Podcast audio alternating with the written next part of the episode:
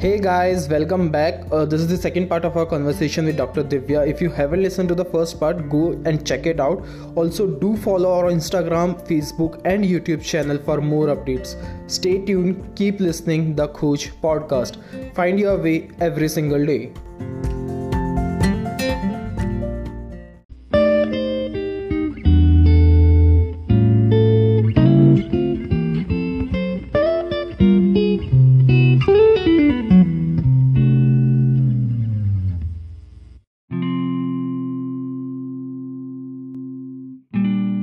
Yeah ma'am uh, that is there. We doctors also have a lot of stigma about the mental health as we are being labeled as one of the most emotionally strongest personalities in the world. And we get to hear a lot about the medical st- students going into depression or anxieties. Even in the worst scenario we see the negative consequences in the form of uh, medical suicides. Many students don't consider therapy or medications for these symptoms how do you see this, ma'am? Oh, I think it is very much still the scenario. I think for some reason, although we are aware of everything, it's like the the saying, you know, doctors make the worst patients. So I think a lot of doctors, like you said, feel that they are very strong, they are mentally very strong, they're emotionally very strong, so they don't like to show any weakness or ask for help. But it is actually not a smart strategy because there is no shame in asking for help when you need it. And it's the smart thing to do. So no matter what all of us can agree that usually medical students are smart people. And the smart thing to do when you need help is to ask for it. But still because of the stigma a lot of people don't ask for it. So just the other day in the hospital i had a student who came was preparing for NEET PG who was having severe anxiety and having panic attacks. And her brother was a doctor who kept asking her to come to the psychiatrist, but she still refused because her reason was that no, I'm going to fight it on my own. And that is admirable, but you don't have to fight it on your own when there is an easier and a smarter way to do things. Right? So I that think. We have to be smart now because it is such a competitive world. There is so much stress there is so much pressure and which each generation the students are only having harder and harder things to deal with. The exams then all the other stresses in life their personal relationships and even the exam patterns keep changing or something keeps happening in the exam hall which they can't control. So for all this they need some peace of mind and if you need to consult one of your fellow doctors to get this peace of mind i think you should. That's just the smart thing to do. Also we should not uh, self medicate ourselves. Uh, the students preparing for exams do not have that much of clinical knowledge and experience as compared to the psychiatrist. So it's better to consult a psychiatrist before starting any medication one more thing, ma'am. Uh, how much contribution our surroundings or the people around us can make in reducing the anxieties related to the exams? So I think when it comes to any relationships, having good quality relationships plays a big role in reducing your anxiety. So you don't need 10 or 20 friends or family members. You just need that one or two trusted people to whom you can share your burden and who can reassure you because it's always useful to tell someone how you're feeling because they will look at it from a very different point of view right? So what might feel like a life or death situation to us or what might feel like a very big thing to us might not feel that way to our friends or family members. So they might be able to calm you down to reassure you and definitely i think having that break where you're not completely focused on yourself and your exams but then you go out you meet these people you relax for a little then you feel recharged right? So then you can come back and actually study better. So even for people who are living in residency i would say try to make one or two quality friendships. I mean be genuine in your friendship so that you attract such genuine friends so a lot of people say uh, they ask me how can i make friends who are genuine? So you can only make genuine friends by being genuine yourself. If you are a good friend there are higher chances that you will attract good friends. So it's always good to have those quality relationships to help you relax and to give you perspective so that you don't panic. Yeah absolutely ma'am. Uh, having better friendships does help in maintaining our mental health one more thing uh, you have been to uk for approximately two to three years and uh, in the western world we see a lot of cultural differences. In terms of mental health what's the scenario there compared to india? How is it like? So in my experience i think there there is a better work life balance in the sense that there are students who are studying and who are preparing but it is not their entire life so if you look at the way we prepare for our entrances competition is so high that we spend uh, months, sometimes years, and we have no other goal in life. We don't focus on fitness, on our relationships, on our friends, nothing. It's just about exam preparation from morning to evening. So that sort of culture is not there in those countries, in, in UK at least where I've seen. So people study, but then it's a part of their life.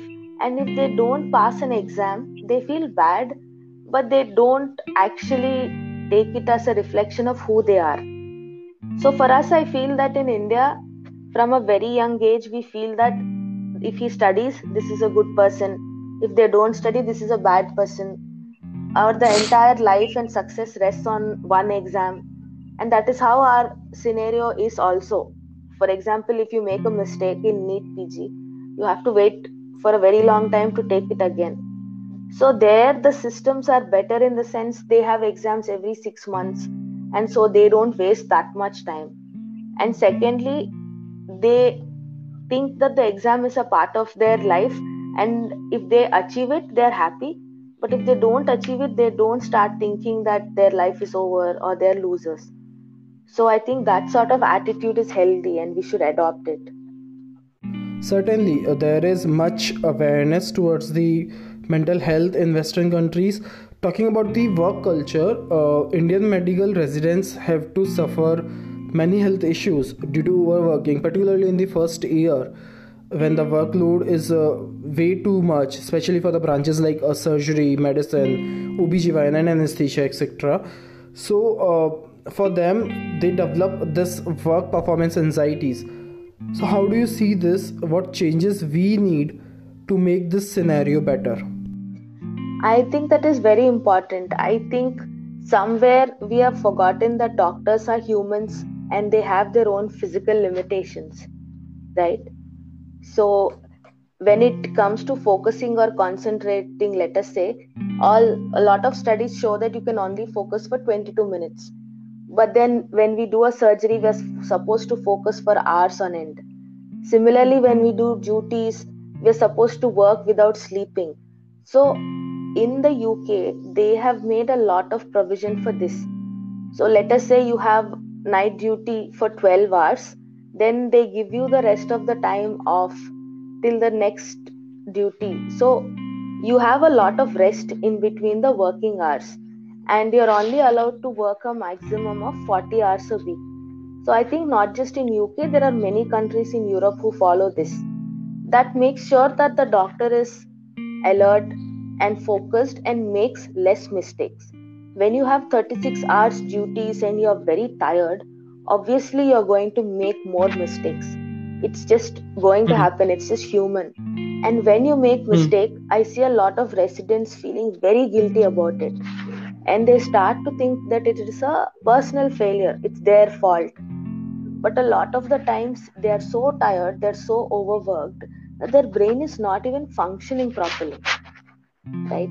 So hmm. what can we do about it? Yes i think on an institutional level somebody has to realize that this is not a good way to go and change it. But what can you do on a personal level is to just increase your mental and physical endurance so physically you can become stronger by working out by eating a good diet by making sure that you can hmm. sleep lot of people hmm. sacrifice sleep because they want to catch up on the entertainment that they have missed out mm. this is mm. understandable but in the long run it is better that you sleep so that your body recovers second mm. thing when you make mistakes rather than blame yourself for it understand that you're in a very difficult situation so just go a little easy on yourself. So what i mean to say is learn from your mistake. If you have made a mistake learn from it so that you don't repeat it. But don't go on beating yourself up and telling yourself that you are a hopeless person or you're a worthless doctor and this should have never happened. So it's important that you actually understand that you're in a difficult situation and go easy on yourself. Hmm. And then again there, you can always do all of these tips like the relaxation exercises or go for therapy or take help if you need it. Yeah ma'am uh, that is there. We certainly require a lot of changes in order to reduce the burden. We get to see many uh, medical suicides especially from the prestigious uh, institutions. So uh, we do need a healthy work culture in residency any message you want to give to our listeners especially the uh, people preparing for competitive exams or the medical residents? So the only message i want to say is that you should be self aware of what you're going through. And if you think that you need help you should do the smart thing and ask for the help. Whether it is from your friends, family members, or from your fellow doctors, the smart thing to do is to be aware of what is happening to you and take help for it. And Dr. Priyanshu also wanted to say that you are right, it all starts with a thought of changing at least. So I'm glad that you have started this helpline where medical professionals can come together and help each other out. So I think it's initiatives like this which will eventually bring about those changes. Yeah, um, thank you so much for your encouraging words. I hope this podcast will be helpful for those in need, especially for the people who are preparing for exams or if they are in medical residency. That's it for today. Uh, thank, thanks a lot for uh, taking your time out and sharing your knowledge and perception towards this important issue. Thank you for coming to the show. It was my pleasure. Thank you. Thank you. Thank you so much, ma'am. All Thank right. You. Bye. Bye.